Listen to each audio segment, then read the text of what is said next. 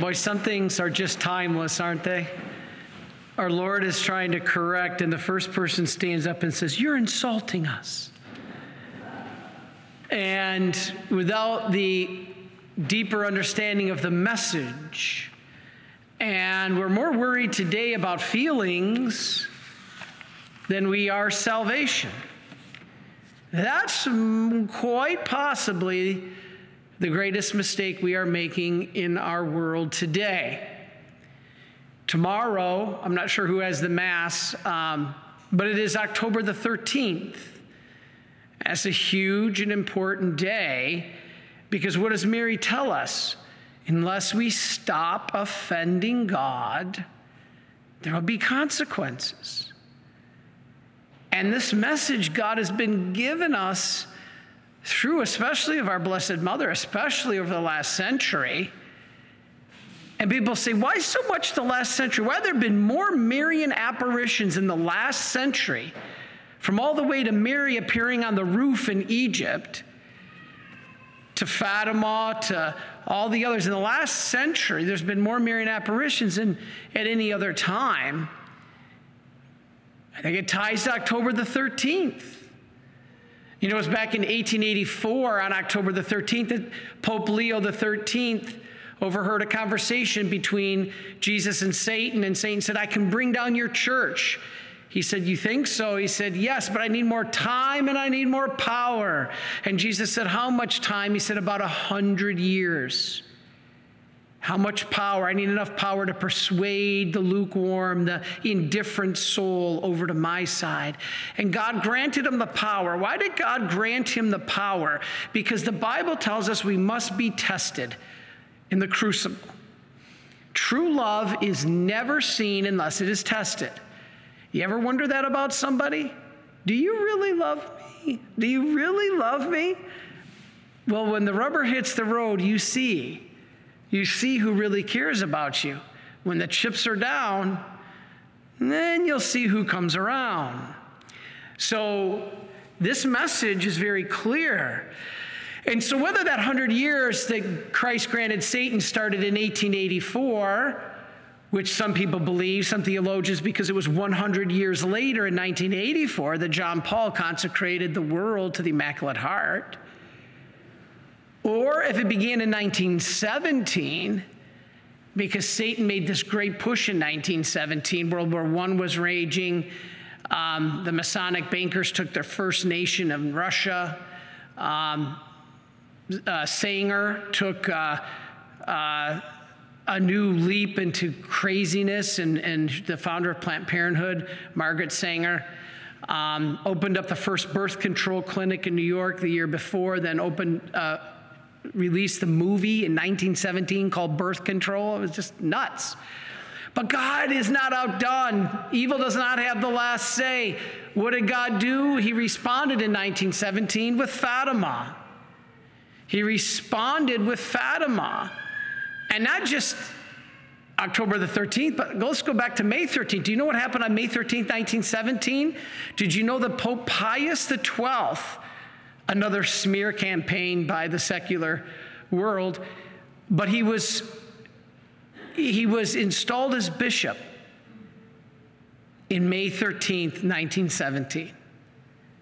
You also know what happened? Pope Benedict XV was praying a novena to Our Lady of Mercy, of all things. And on the eighth day of his novena, Mary appeared at Fatima on May 13th. It's amazing. So, where sin abounds, God's grace abounds the more. In 1917 was this battleground, or at least where the war began. And tomorrow we celebrate this 13th. Why am I bringing it up today if it isn't until tomorrow? Because it applies to the readings. We just heard Philip read the works of the flesh immorality, impurity, licentiousness, idolatry, sorcery, hatred, rivalry, jealousy, outbursts of fury, acts of selfishness, dissensions, factions, occasions of envy, drinking bouts, orgies, and the like. I can guarantee you, it, all of us have at least one thing on that list, if not more than one. And so the message of Fatima is to stop this. And a lot of people say, We get a lot of letters from non Catholics saying, Why do you harp on this? Jesus did it all on the cross. I don't have to worry about anything. Uh uh. What does Paul tell you right here? I've warned you before that those who do such things will not inherit the kingdom of God. He's making it very clear. Paul didn't say, Don't worry about it. Jesus did it all on the cross. Yes, he did for our redemption as long as we cooperate with that grace. If we don't cooperate with that grace, this, this is the whole purpose of the Divine Mercy Chaplet. You ever listen to the words?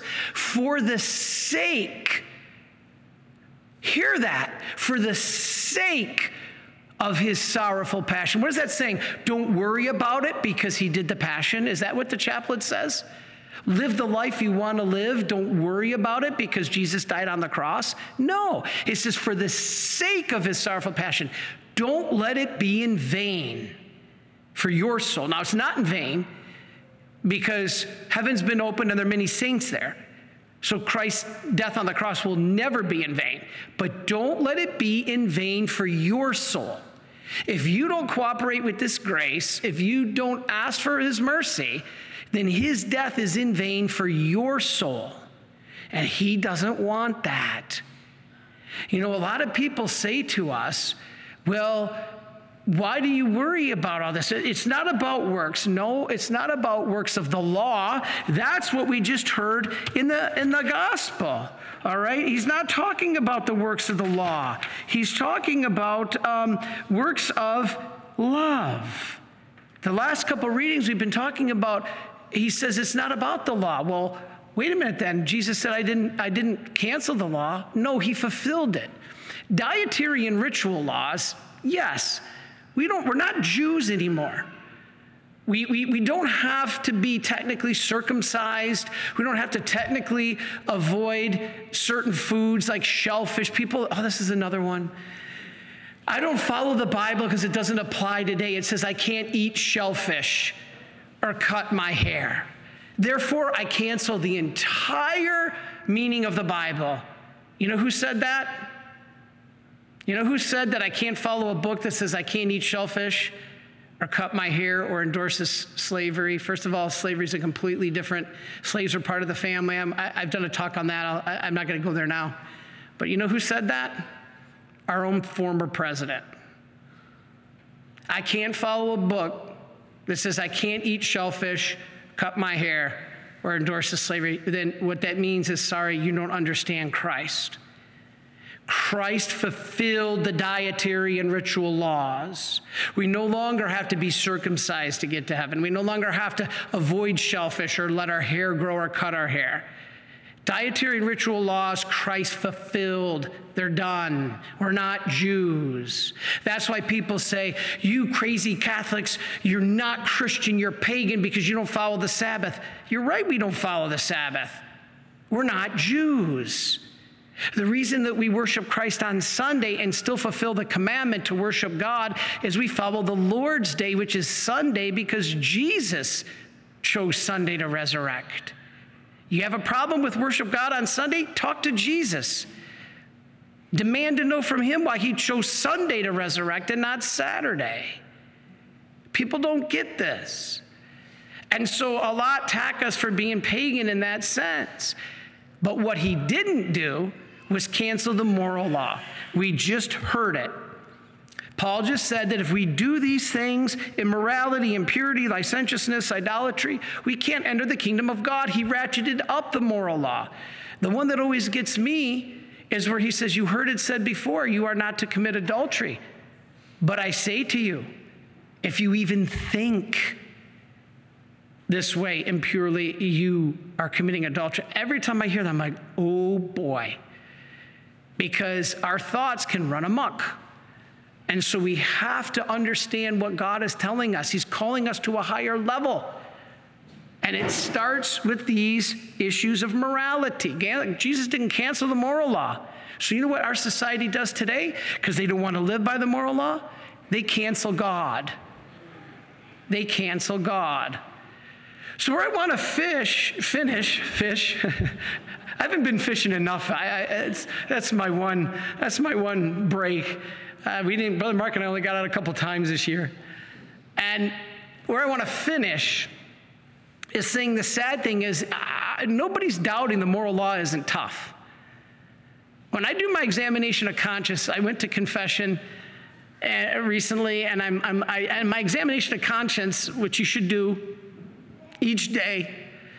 I keep on my cell phone the, the areas that I'm working on, or my falls, or my failures, and the list was really long on this confession. Impatience and gluttony and you know all the all the struggles we have. And as, I, as i'm reading those i'm thinking praise be to god that we have the church that we have forgiveness in the confessional but the world that doesn't want to live up to those things what do they do they instead cancel god and they want to convince themselves that god doesn't exist so they don't have to follow this moral law but where I want to finish is something that Brother Mark has brought up many times, and we've talked about it many times. You may have heard about it, maybe you haven't. It's called Pascal's wager. Anybody here ever hear of Pascal's wager? It's one of the most fascinating yet simplistic things ever.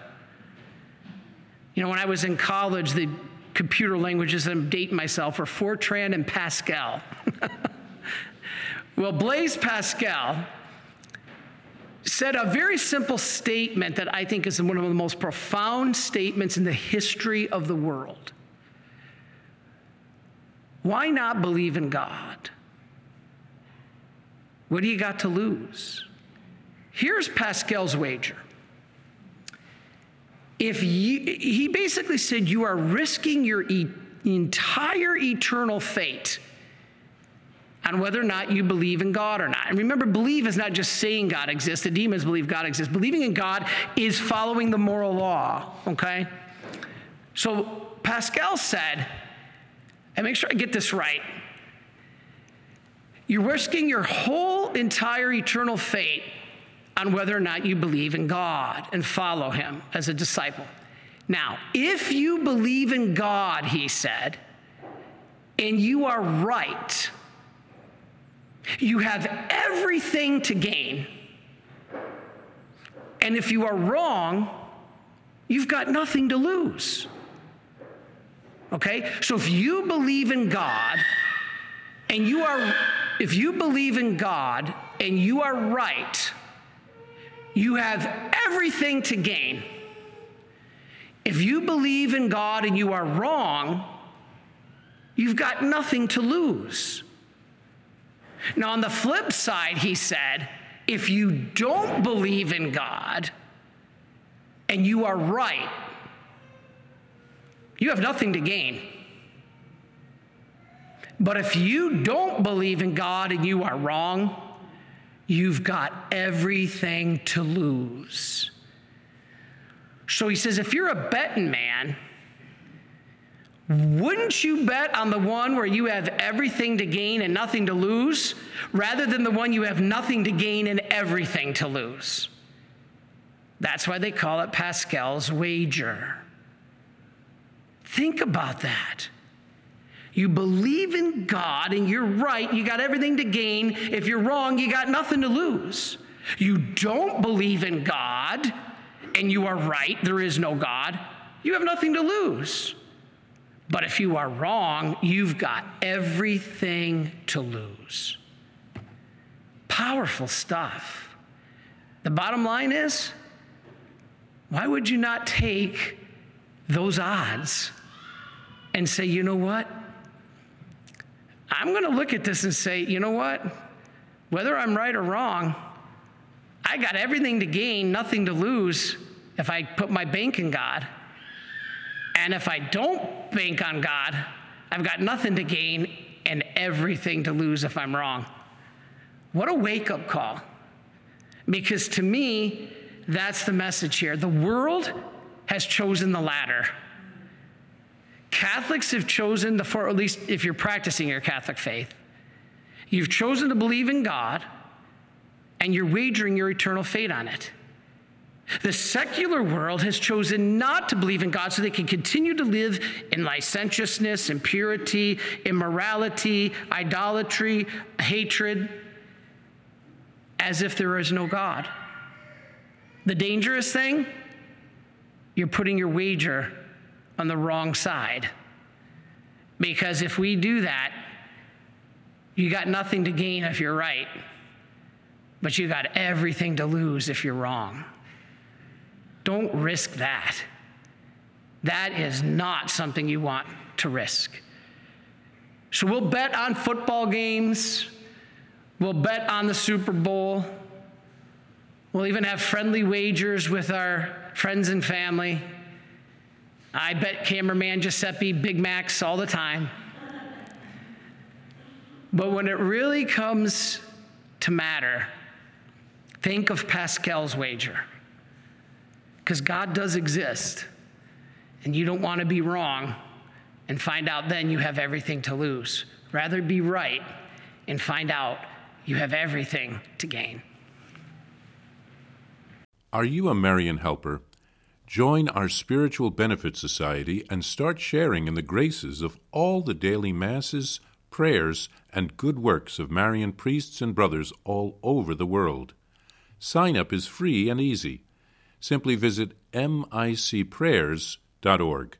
That's micprayers.org. Thank you, and God bless you. Please follow or subscribe to this podcast to receive the latest episodes and updates. If you have been blessed by this podcast, I invite you to leave a review. Reviews greatly improve our podcast ranking and will help spread this podcast to other people throughout the world. Are you enjoying this podcast? I invite you to listen to more shows brought to you by the Marian Fathers of the Immaculate Conception. Join us daily for enriching spiritual content, which will help you on your journey with Jesus Christ. Simply visit DivineMercyPlus.org for a complete list of our shows. That's DivineMercyPlus.org. Are you a Marian helper?